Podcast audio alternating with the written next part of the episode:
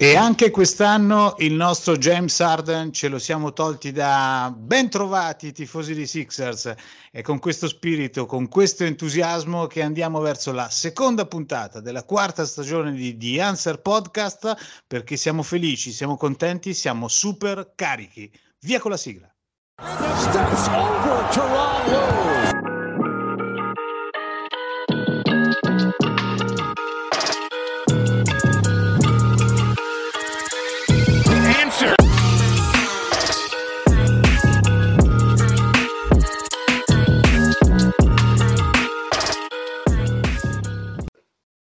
Eccoci qua, Doc. Un saluto a te, un saluto a tutti i nostri ascoltatori. Pensavamo di sentirci tra qualche giorno, no? Eravamo già improntati a registrare dopo qualche partita per parlare del gioco dei Sixers che si sta vedendo in queste prime partite di regular season. Invece siamo costretti ovviamente a registrare prima perché, insomma, nella notte di ieri finalmente è venuta a, a concluderci questa situazione di James Harden e direi che, se ne conclu- che si è conclusa nel migliore dei modi per quanto mi riguarda. Però oggi non siamo soli, Doc, siamo qui con un gradito ritorno, un ospite che ci è venuto a trovare diverse volte, siamo qui con Marco Corbi, grande fan dei 76ers, vestito oggi il tema 76ers ovviamente. Ciao Marco, come stai? Grazie per l'invito, sto bene, grazie a voi, da ieri notte meglio.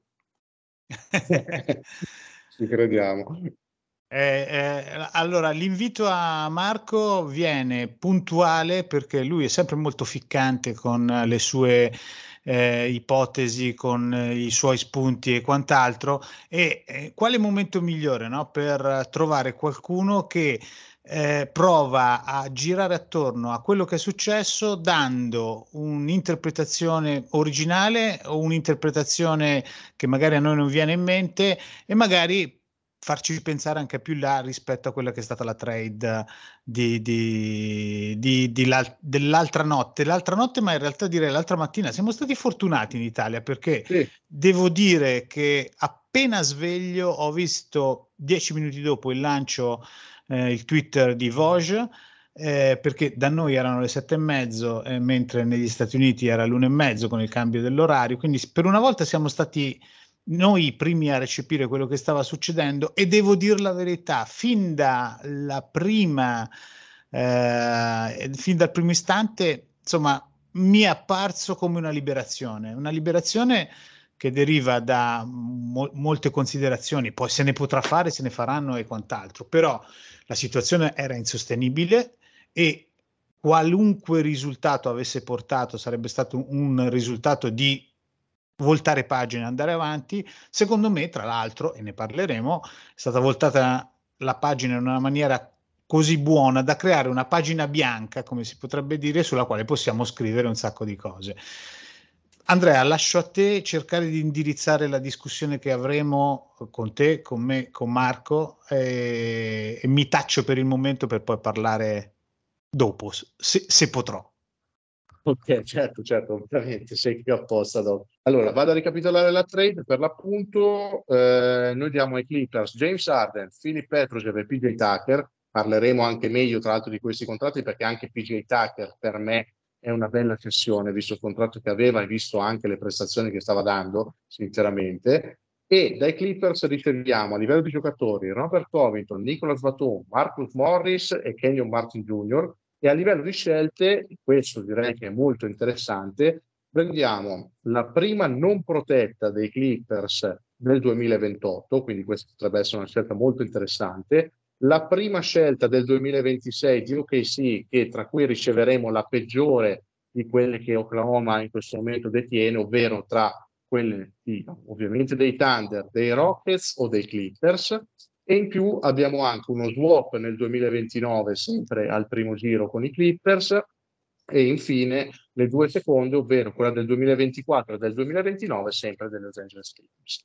Quindi direi trade molto sostanzioso intanto perché comunque andiamo ad acquisire molto materiale e che materiale direi perché non tanto per il livello dei giocatori su cui possiamo star qui a parlare se possono essere utili o meno, però andiamo a prendere quattro contratti in scadenza innanzitutto che possiamo anche rimuovere, direi facilmente, perché per l'appunto anche un'altra squadra che va a impostare una trade con noi comunque non si andrebbe a prendere dei contratti che vanno a intasare il cap per il futuro, ma soprattutto prendiamo molto materiale dal draft che ci potrebbe permettere di raggiungere quel giocatore che dice Morey di, di voler andare a prendere, ovvero una fantomatica star che possa sostituire James Harden. Ma non solo, se per sbaglio dovessimo anche rimanere in questa situazione, quindi con i vari Batum, Morris, Covington e, e Martin Jr. che rimarranno fino a fine anno a roster, l'anno prossimo in free agency ci troviamo con uno spazio salariale enorme, ovvero con più di 50 milioni di salary cap a disposizione,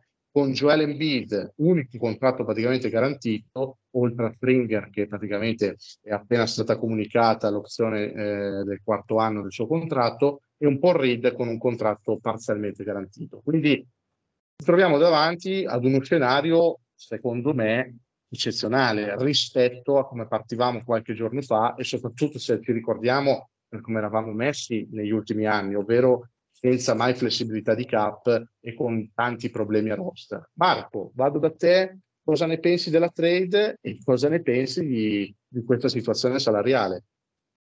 Allora, eh, per quanto riguarda la trade, grazie, approfitto, quindi per quanto riguarda la trade, io penso che il più grande vantaggio, di solito si dice, no, almeno gli analisti negli Stati Uniti dicono che la trade la vince chi si accaparra il miglior giocatore, ok?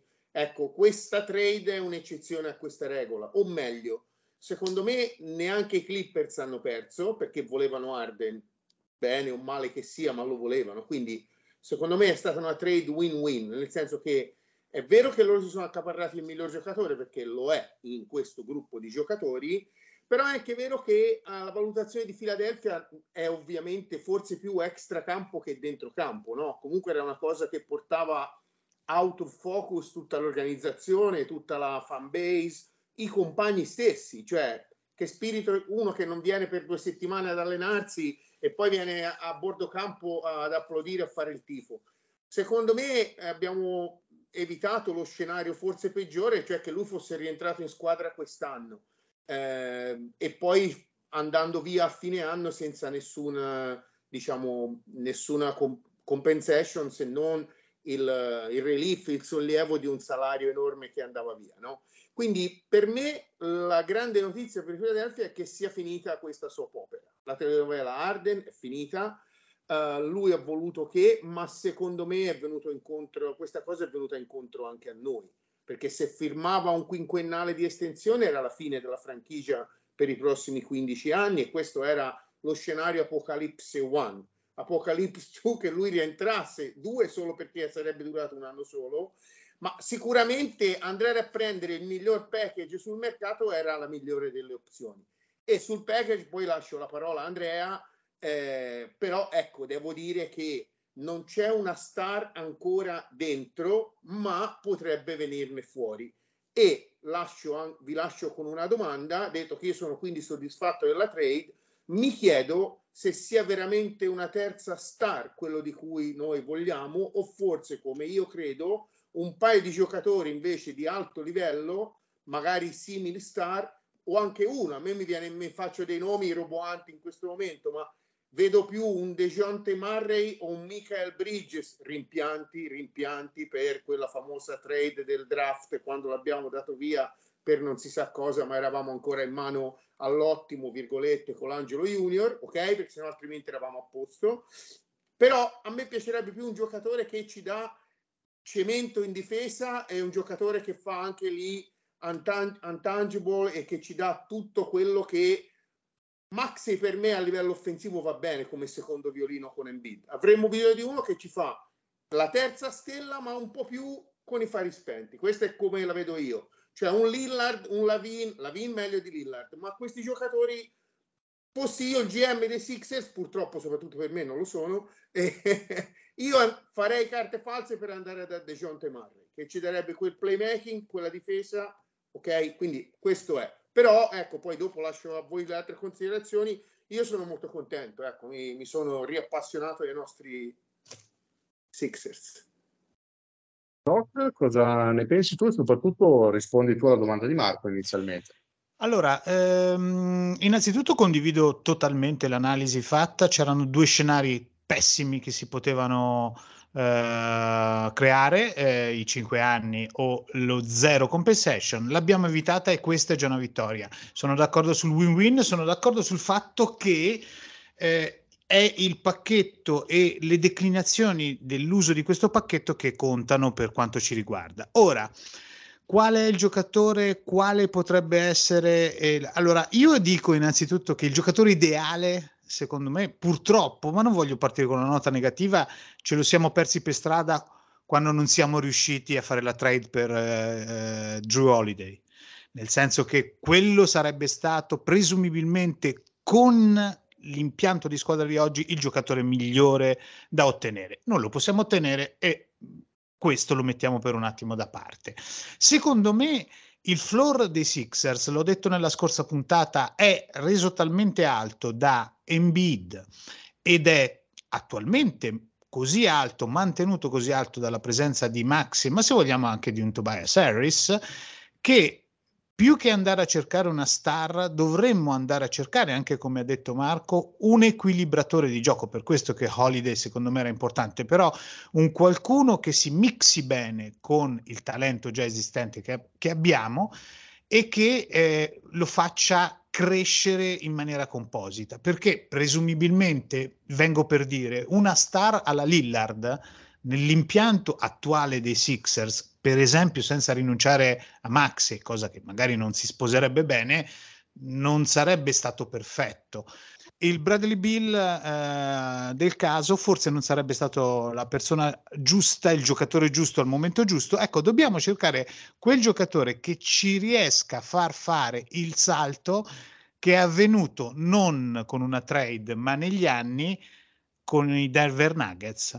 Eh, DeJounte Murray dall'altra parte abbiamo un Jamal Murray che eh, ritornato dall'infortunio si è sposato molto bene con Jokic, forse è anche facile farlo, Aaron Gordon che si è sposato molto bene con gli altri due, è questo che dobbiamo cercare. I nomi che ha tirato fuori eh, Marco Dejounte Murray, anch'io mi sentirei di, di, di, di, condividere, mi sarebbe piaciuto un Tarisa Lee Barton anche per esempio, che è frutto di un'altra storia, diciamo di un altro universo parallelo, se vogliamo, di questi Sixers, però ecco, qualcuno di questo genere.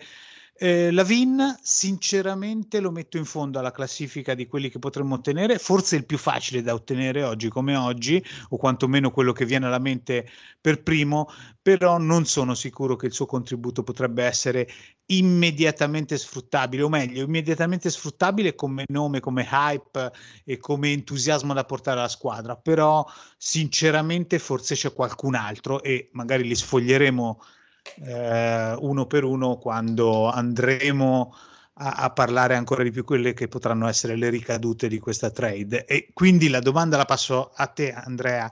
Sei, sei, arrivi per terzo rispetto a questo quali altri nomi, quali altri scenari potrebbero crearsi dalle ricadute, dal pacchetto, da quello che abbiamo in mano oggi o nell'immediato futuro? Allora, eh, innanzitutto voglio partire da una considerazione personale per farvi capire quanto fossi, tra virgolette, ovviamente disperato dalla situazione Arden e dal fatto che secondo me serviva un play comunque da affiancare Maxey. Nel, nei miei pensieri eh, che sono venuti fuori anche in alcune chat con altri ragazzi tifosi che saluto, eh, addirittura per cercare di trovare una quadra alla situazione Sixers, ho detto piuttosto che, tanto siccome la stagione sarà una stagione di transizione, rischiamo comunque di non, appunto, di non essere totalmente competitivi, piuttosto di liberarmi di Arden, un giocatore che mi farebbe piacere avere sarebbe Mike Conley, ecco, per, farvi capire come ero messo eh, in questa situazione. Quindi mi sarei accollato anche volentieri un Conley che comunque è un, è un buon playmaker che ti può aiutare anche un minimo difensivamente a, fa- a fianco a Maxey e che a livello di contratto, eh, visto che guadagna 24 milioni, non sarebbe stato da aggiungere molto per arrivare ad anni. Quindi era venuta addirittura in mente questa idea. Ovviamente sono molto più contento del pacchetto che abbiamo ottenuto proprio perché, appunto, come ho detto all'inizio, è un pacchetto che puoi rimuovere eh, senza, senza anche troppe difficoltà. Per quanto riguarda nomi, giocatori, allora sono innanzitutto d'accordo con voi sul fatto che non per forza serva una star, anche perché parliamoci seriamente, parlando puramente di All Star, in questo momento di disponibile non c'è il mondo, perché eh, tutte le principali stelle che veramente potrebbero magari fare la differenza a Filadelfia sono già tutte belle che accasate e ovviamente non si spostano, soprattutto per un pacchetto del genere, anche ci vorrebbe molto molto di più e soprattutto comunque non si muoverebbero a questo punto della stagione. Come hai detto bene tu, Doc, molto probabilmente quello più facile da andare a prendere, vista la situazione anche interna che c'è ai Bulls, è la Vin, perché chiaramente in questo momento Chicago è un po' una polveriera, anche sta venendo anche fuori alcune voci che anche all'interno dello spogliatoio non stiano andando molto d'accordo, che siano un po' tutti i ferri corti, insomma c'è una situazione un po' particolare e Chicago con questa squadra non potrà mai vincere, quindi molto probabilmente tenteranno di ricostruire se non fin da subito dal prossimo anno. E quindi chiaramente lui è un giocatore che molto probabilmente potreste arrivare a prendere e sinceramente mi aspetto anche che andremo a prendere. Detto ciò, eh, io concordo con voi che servirebbe una terza stella tra virgolette, meno stella, cioè ovvero un giocatore quadrato che possa equilibrare il gioco. Per esempio, è uscito un altro rumor, anche se mi sembra un po' più complicato da arrivare, ma un UG Anunobi per me, per esempio, sarebbe un ottimo colpo per questa squadra, perché comunque è un giocatore innanzitutto che ti va a coprire un buco, perché comunque tu adesso hai perso Tucker, è vero che i vari Comington, Morris e Batum possono coprire quel buco anche egregiamente e anche forse meglio di Tucker, però se, tu, se noi consideriamo che abbiamo per esempio un Tobias Harris che ha sempre reso meglio giocando da 4 e eh, gli vai ad affiancare per esempio un Anunobi che è molto giovane innanzitutto ancora, che è appunto nel pieno della carriera, che è un gran difensore, che comunque davanti è un buon tiratore da oltre l'arco, quindi classico free D, ma possiamo dire potenziato perché non si limita soltanto a tirare e a difendere, è un giocatore che sa anche mettere palla a terra e può darti diverse variabili di gioco, per me un Anunobi sarebbe il colpo perfetto per questa squadra. Un po', mi vai un po' a ricollegare con un po' Miguel Bridges, no? che come ha detto Marco, i rimpianti sono enormi ovviamente perché era già nostro, non avremmo neanche dovuto cercare di andarlo a prendere, però ecco, Anunobi mi ricorda un po' quel giocatore meno forte a livello offensivo perché Bridges sta aggiungendo delle soluzioni eh, molto più efficaci ed efficienti in attacco rispetto all'inglese, però eh, più o meno lo stile di gioco, lo stile di giocatore è quello e secondo me a una squadra come Philadelphia servirebbe più un giocatore del genere che un Lavin che per quanto sia sicuramente forte, questo è innegabile, però potrebbe andare un po' a togliere gli spazi a Maxey, innanzitutto che ha iniziato la stagione a dei livelli esorbitanti, vincendo anche il Player of the Week della prima settimana eh, girando praticamente a oltre 30 punti di media e facendo praticamente quello che voleva. Eh, quindi andrebbe a togliere un po' di spazio a Maxey e comunque non ti porti dentro un giocatore che ti risolve il, veramente il problema del playmaking, per quanto la Vin, palla in mano, sia un ottimo giocatore, sappia giocare il pick and roll, però è un po' stile Maxey, è un giocatore che palla in mano lo utilizza più per la soluzione personale che per la soluzione nel trovare il compagno parlo poi di letture proprio da playmaker perché anche Max sta girando a 7, 8, 6 assist di media in queste partite, ma sono assist fatti un po' diciamo con passaggi molto elementari più che con delle vere e proprie letture. Quindi piuttosto che puntare su quello, se non si riesce ad arrivare a un vero e proprio playmaker, andare a parare su un giocatore come Anunobi, secondo me potrebbe essere una soluzione ideale. Dico anche, anche se comunque eh, non è una terza stella sicuramente, ma un giocatore interessante nel caso in cui non si riesca ad andare a prendere un giocatore importante, per me potrebbe essere un Michael Brogdon che a Portland sinceramente ha poco a che fare e che ti risolverebbe il problema playmaking e anche difensore da affiancare a Maxey. Non so cosa ne pensate su questi nomi, Marco. Ma allora, Brogdon sicuramente un giocatore interessante. A me ovviamente Ali Barton e Ali Barton io speravo arrivasse già nel periodo in cui si stava la telenovela Simmons, eh? ok? Io speravo in quello, l'avevo scritto anche in qualche tweet che noi era Sacramento il partner per quella trade con Hild e soprattutto con Ali Barton, quando ancora Simmons, ricordiamoci del valore che aveva a quel tempo, eh? che era diverso a quello di adesso.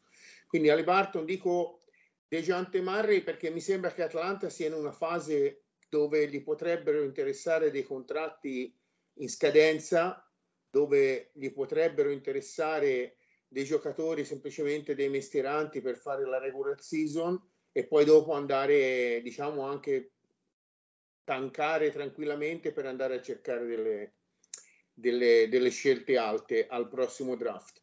E quindi diciamo che eh, senz'altro quello che secondo me serve è avere un qualcuno che parlo dei playoff, eh, perché in stagione regolare va benissimo la Vine e quant'altro. Quando però poi arrivano eh, i playoff, quindi quando cambia il metro di arbitraggio, quando cambia l'intensità e la numerosità dei contatti, quando la distanza tra i giocatori diminuisce e quindi di fatto i falli non fischiati aumentano, perché tanto poi i fischi degli arbitri sono sempre tra un tot e un altro tot, no? come numero. Quindi alla fine chi picchia di più alla fine ha più falli non fischiati. È brutto da dire, ma è così. Se, guardiamo la FIFA al canestro, i falli sono sempre, che ne so, 35, 37, non lo so, non mi ricordo il numero, però sono quelli. E niente, quindi secondo me un giocatore come appunto Dejante Murray o come cla- categoria B eh, Brogdon ci dà quella quel, nel reparto guardia ci dà quella fisicità senza la quale forse Maxey non puoi prote- permettertelo per tanto tempo in campo nei playoff, perché di questo si sta parlando. Un'altra cosa che voglio lanciarvi a voi è questa. A proposito di Max, il fatto che non gli abbiamo fatto l'estensione, quindi sperando che, siccome lui poi va a una restricted free agent quest'estate, se non mi sbaglio, quindi com'è la situazione, io credo che sia un verbal agreement tra i Sixers e Max che lui resta, ok? Eh, l'abbiamo fatto per non pre- perdere la flessibilità nella prossima, nella prossima off season. Però un'altra cosa che vi voglio dire è questa. Se, io spero, siccome Embiid il prossimo anno comunque sarà ancora sufficiente, mi è passata la voglia di tradare Embiid dopo questa mossa di Arden, questa vabbè, è una notizia più che altro per me, però al di là di quello, eh, secondo me non dobbiamo puntare a questa stagione, ma ragionare anche con questo package per mettere un tassello in previsione prossima stagione dove poi andiamo a fare shopping nella off season. Quindi andarci a occupare il salary cap per un Lavin, onestamente no. Se capita un Dejante Murray, un Michael Bridges, un Anunobi, sì, ok, però per un Dejante Murray no. Allora quindi preferirei prendere un Brogdon che come valore assoluto è minore, ma mi va a coprire delle cose e poi il grosso colpo provo a farlo nella prossima off season dove ci sarà anche Anthony Davis noi Harris è un contratto che va via boh, chissà perché no sì, no, sono contento, son contento. Eh, hai mh, mm, tirato fuori un nome in bid che è la seconda parte della strategia da mettere in piedi per i Sixers, no? Perché tutto sommato il pacchetto che abbiamo comprato, che abbiamo, comprato, che abbiamo ricevuto, la situazione nella quale ci troviamo, dobbiamo dircelo, lo dicono tutti, poi magari al, nel chiuso degli spogliatoi o degli uffici eh, le situazioni sono diverse da quelle che immaginiamo, però questo pacchetto e la strategia dovrebbe essere quella che convince Embiid a a, a, stare, eh, a essere contento con il progetto dei Sixers, perché benissimo, eh, allora ragioniamo come avere ancora lui come core, come faro de, dei Sixers, l'importante è che a questo punto sia convinto lui, quantomeno quest'anno, e che as- e possa attendere quantomeno diciamo a quelle che potrà, potrebbero essere le evoluzioni nella prossima nella prossima sessione estiva per decidere o meno, però decidere noi come Sixers se puntare tutto su di lui o meno. Questo, questo sarà uno dei fari, uno dei fari sì. da, da, da, seguire.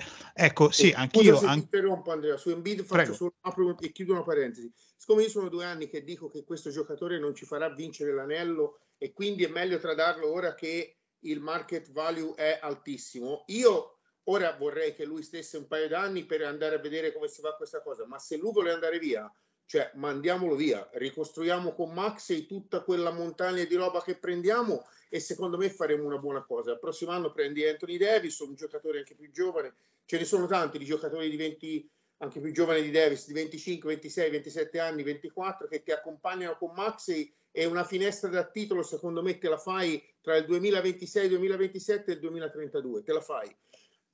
Dico solo, se Embiid deve rimanere, come dicono gli americani, disgruntled, ciao.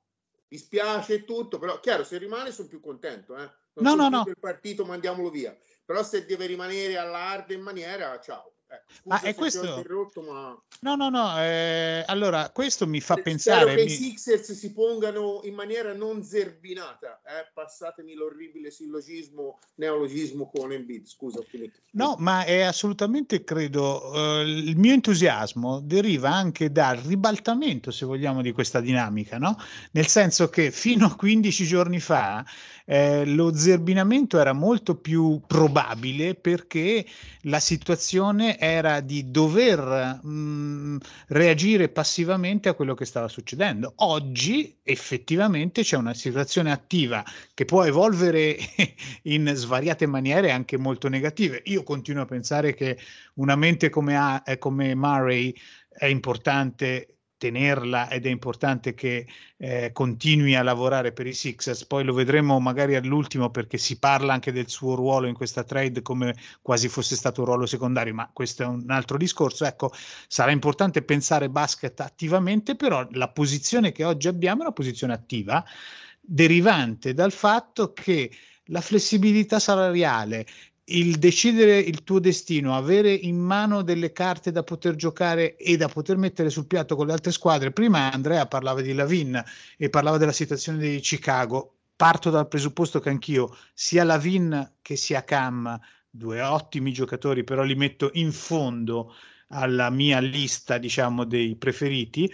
Dico che però ora la situazione con Chicago l'affronto in maniera totalmente diversa perché Chicago che deve in qualche modo far qualcosa eventualmente. Mi viene da dire che forse Lavin, ma forse anche Caruso potrebbero venire via con molto meno di quello che è stato il pacchetto che abbiamo preso. Ecco, il ribaltamento della situazione rispetto a quella che era qualche settimana fa, qualche giorno fa, è quello che mi fa pensare che ci sia tutto un mondo davanti e naturalmente, siccome siamo i Sixers, abbiamo tantissime cose da poter sbagliare davanti a noi, quindi questo è certo. uno, uno dei, dei, delle cose che non dobbiamo dimenticare. No, torna a essere positivo. Ripeto, se ci fosse soltanto Elton Brand, probabilmente con la presenza di Daryl Murray mi sento un pochino più al sicuro. Tu Andrea che ne dici? Ti senti sicuro con Helton? Allora, eh, non mi sento mai sicuro con i Sixers, partendo da questo presupposto, nonostante l'ottima trade che abbiamo appena fatto, ecco, il, il pericolo è sempre dietro l'angolo.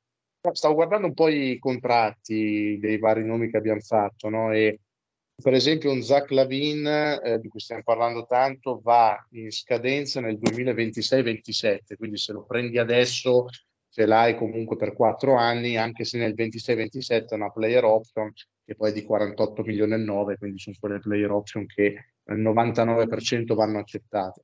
Quindi chiaramente facendo uno scambio del genere ti vai a prendere un giocatore sicuramente, ripeto, importante, ma che appunto ti va a occupare il cap per diverso tempo. Quindi è una scelta da fare molto ponderata, perché poi il rischio appunto è di ribloccarsi di nuovo e che poi la VIN non rende come magari si potrebbe aspettare, il rischio è poi che appunto per i prossimi anni eh, rimani bloccato e non riesci comunque ad, ad aprire una reale finestra per il titolo.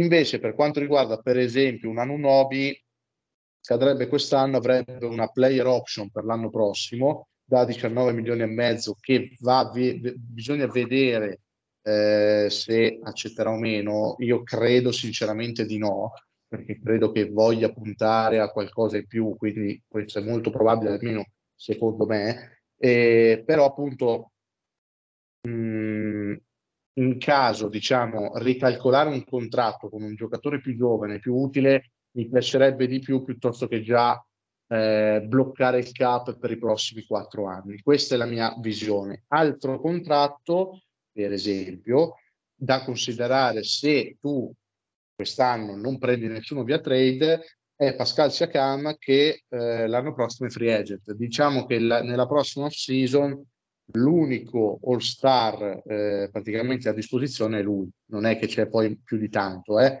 nella prossima free agency, motivo anche per cui vado a credere che Morey si muoverà prima della deadline, non credo che arriverà a prendere questa fantomatica seconda barra terza stella eh, in free agency, poi potrei sbagliarmi, eccetera, eccetera, ci sono tutte le varie player option, quindi è tutto da vedere, però diciamo che al momento eh, Siakam è il free agent, tra virgolette, più interessante per il prossimo anno.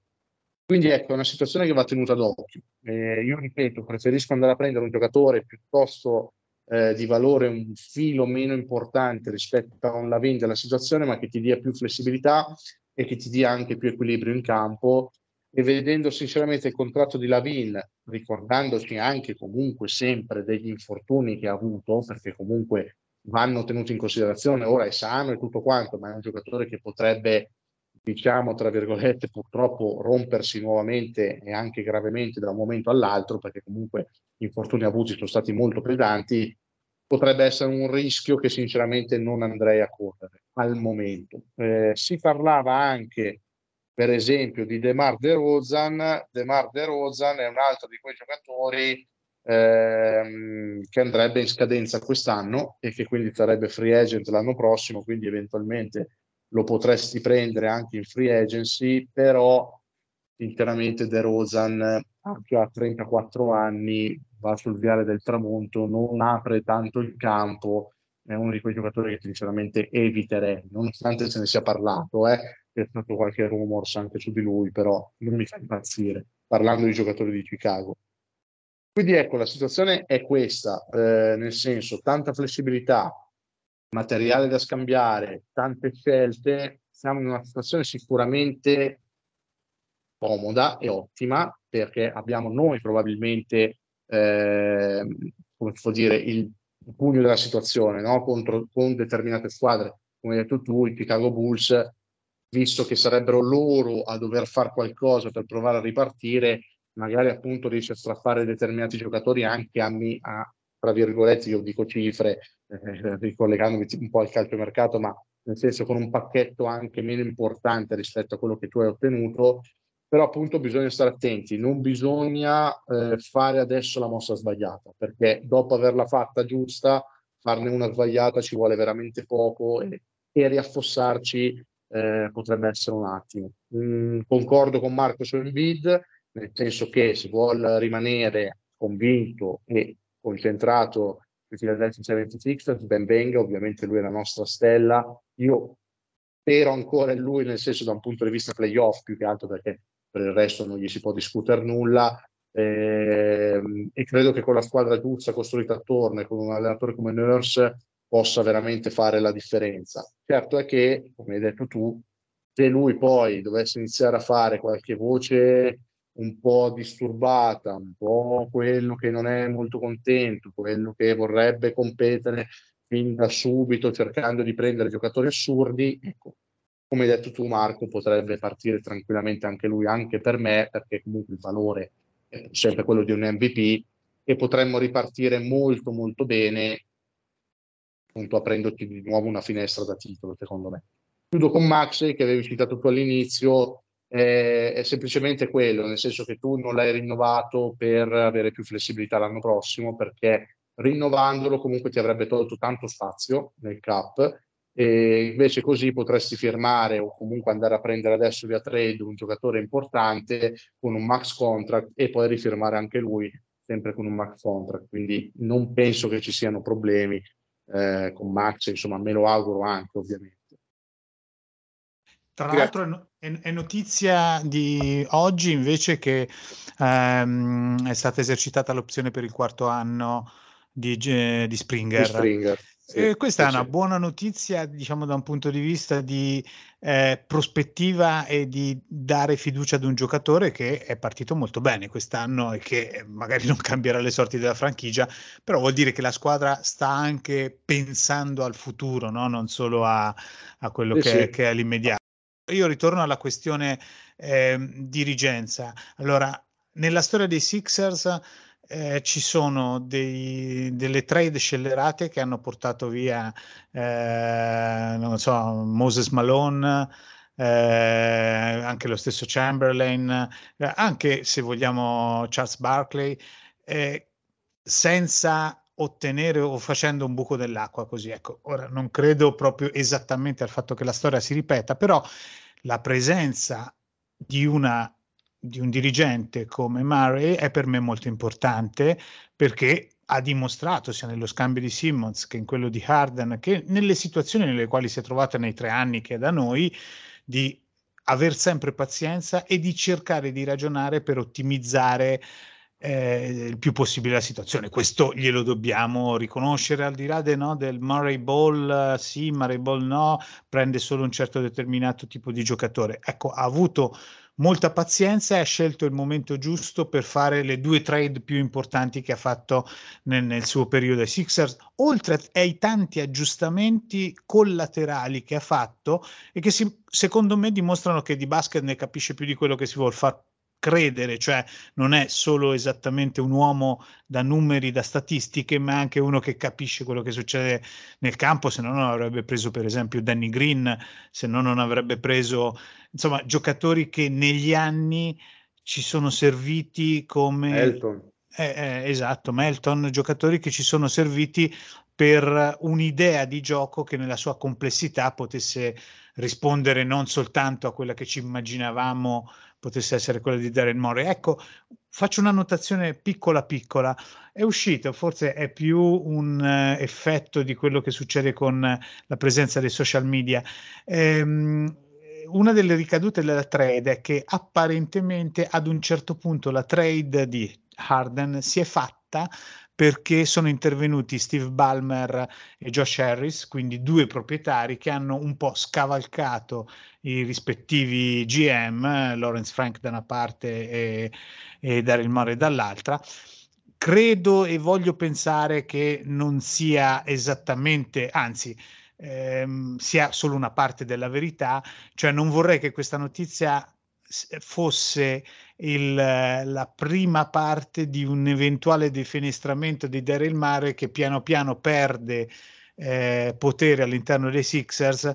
Eh, sposo questo con il fatto che sia entrato Hoshey, no? che è un, invece un general manager che a Portland non mi era sinceramente mai piaciuto.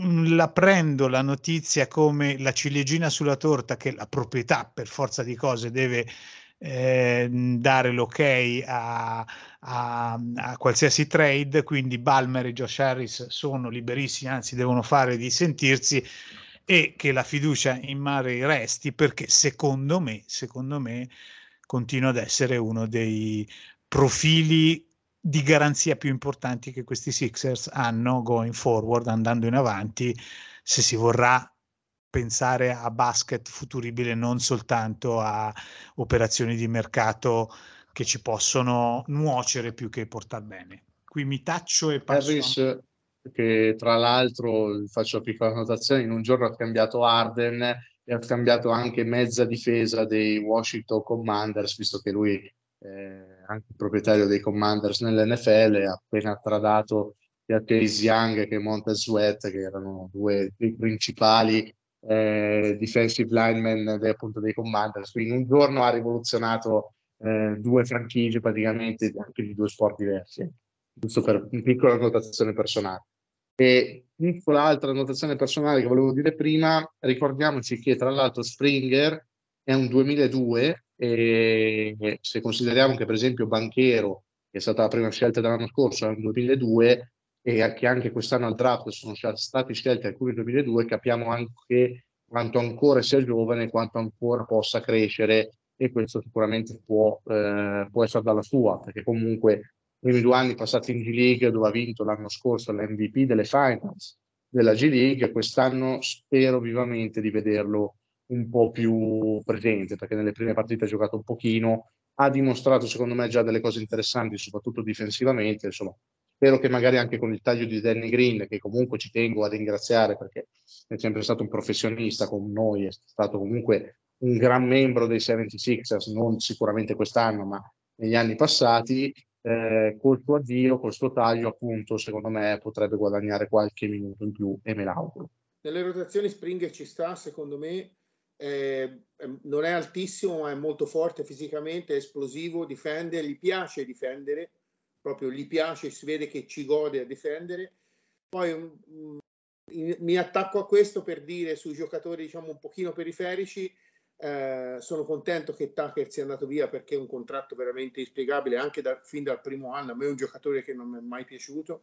E un pochino una nota passata sentimentale. Io sono rimasto attaccato al The Process. A me vedere tornare Robert Covington, Covington mi, fa, mi fa piacere. Per, a proposito di giocatori di 22 anni, eh, Martin è un giocatore comunque che è un 2000 eh, anzi un 2001 scusate, quindi comunque a 22 anni andrà per i 23, un giocatore atletico che potrebbe essere moneta di buono scambio o stando ne, noi abbiamo oggi sei eh, forward, Ubre, Harris, House, Batum, Martin e Covington, senza contare Morris, sette addirittura con Morris, quindi qualcuno verrà sicuramente tradato. Io spero che insomma un ragazzo che ci dà un po' di energia, l'ho visto giocare poche volte, ma non mi dispiace, ecco, insomma. Sono d'accordo, sono d'accordo, anche secondo me Martin potrebbe, potrebbe rivelarsi utile, anche interessante in uscita dalla panchina e vedremo che utilizzo ne sarà fatto. Quello sicuramente si può tenere d'occhio. Doc, qualcos'altro da aggiungere? Ma poco altro, ecco, se non registrare ancora il fatto che eh, diciamo oggi abbiamo una visione molto più ampia di quanto avevamo prima e dovremo utilizzarla molto bene. Abbiamo una visione, intendo dire, abbiamo una prospettiva ampia, una prospettiva che ci permette di lavorare anche con una certa pazienza. Ripeto, la pazienza è stato il, la qualità migliore di Darren Murray nei, nelle due trade più importanti che ha fatto. Spero che la utilizzi ancora eh, da qui alle prossime settimane e mesi. Eh, anch'io penso che qualcosa avverrà da qui alla deadline perché si potranno creare delle situazioni date dalle dinamiche di quello che sta succedendo nel campionato. No? È, è la storia che dice che passato dicembre eh, si crea tutta una dinamica che eh, eh,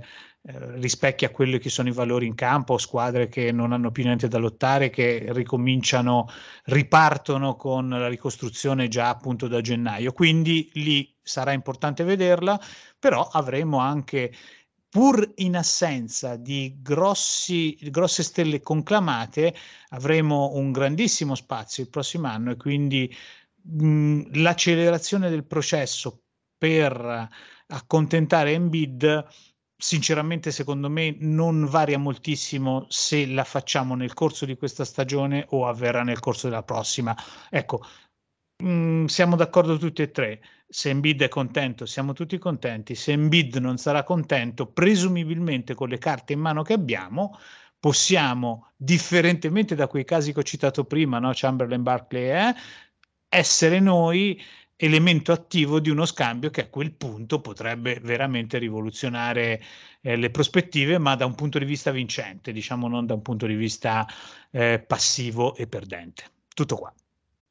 Anche perché se un Gobert ha preso praticamente quattro primi e tre swap, adesso vado a memoria, con Embiid eh, dovremmo prendere almeno 12 primi e 15 swap, insomma, se dobbiamo fare un paragone no, a livello proprio di materiale preso dal livello di trade, ecco, insomma, diciamo che sicuramente potremmo tenere in cambio qualcosa di importante, ma di questo eventualmente ne parleremo se, se mai dovesse capitare.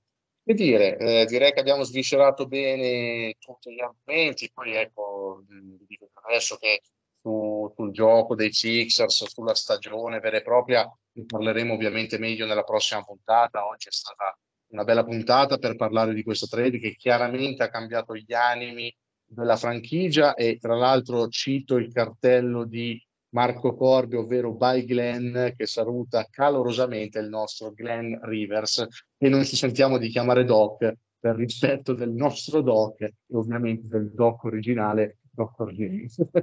Salutiamo calorosamente Glenn Rivers, che non è più il nostro coach, e con Nurse mi permetto di dire, piccola parentesi, che in tre partite ho visto più, diciamo, schemi o comunque più idee rispetto a Rivers in tre anni. e con questo vado a chiudere e lascio i saluti al doc.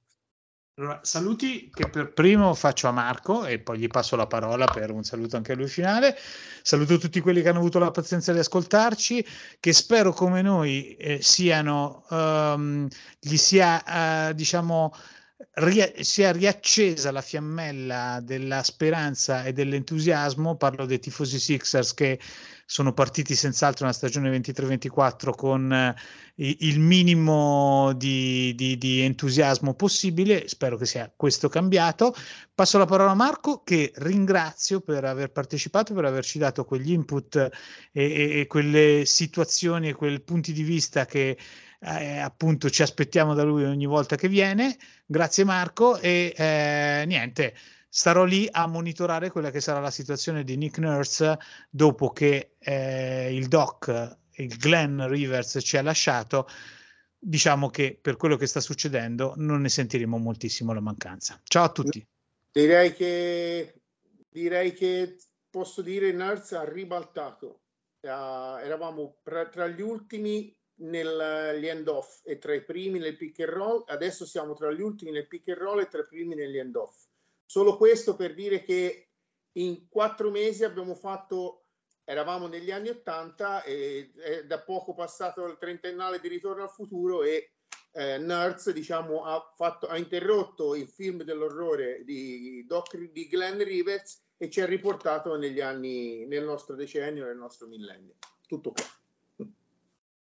Bene, grazie mille Marco, è sempre un piacere averti come ospite. Ovviamente Io, saluto, grazie a voi Grazie mille, saluto il Doc, sempre gran compagno di viaggio, ci sentiamo presto per parlare sempre dei nostri amati Sixers, visto che l'entusiasmo aumenta speriamo che non si vada ad affievolire ovviamente. Ti tengo a salutare e a promuovere anche il nuovo podcast di Antonioli, che è un ragazzo che è stato ospite qui da noi e che ha sempre fatto parte della community eh, di Sixers Pride Nation, ovvero Davide Antonioli, appunto, che ha come podcast NBA Point, quindi andatelo ad ascoltare perché ogni giorno lui fa, parla delle chicche, appunto, di ogni notte nell'NBA, quindi insomma ci tengo a salutarlo e gli faccio un in bocca al lupo per il nuovo progetto. Ovviamente saluto tutti gli amici di Truth Shooting che ci ospitano nella loro piattaforma, tutti i nostri ascoltatori e che dire ragazzi, è sempre un piacere registrare e parlare con voi, alla prossima puntata e sempre Forza Sixers. Ciao a tutti.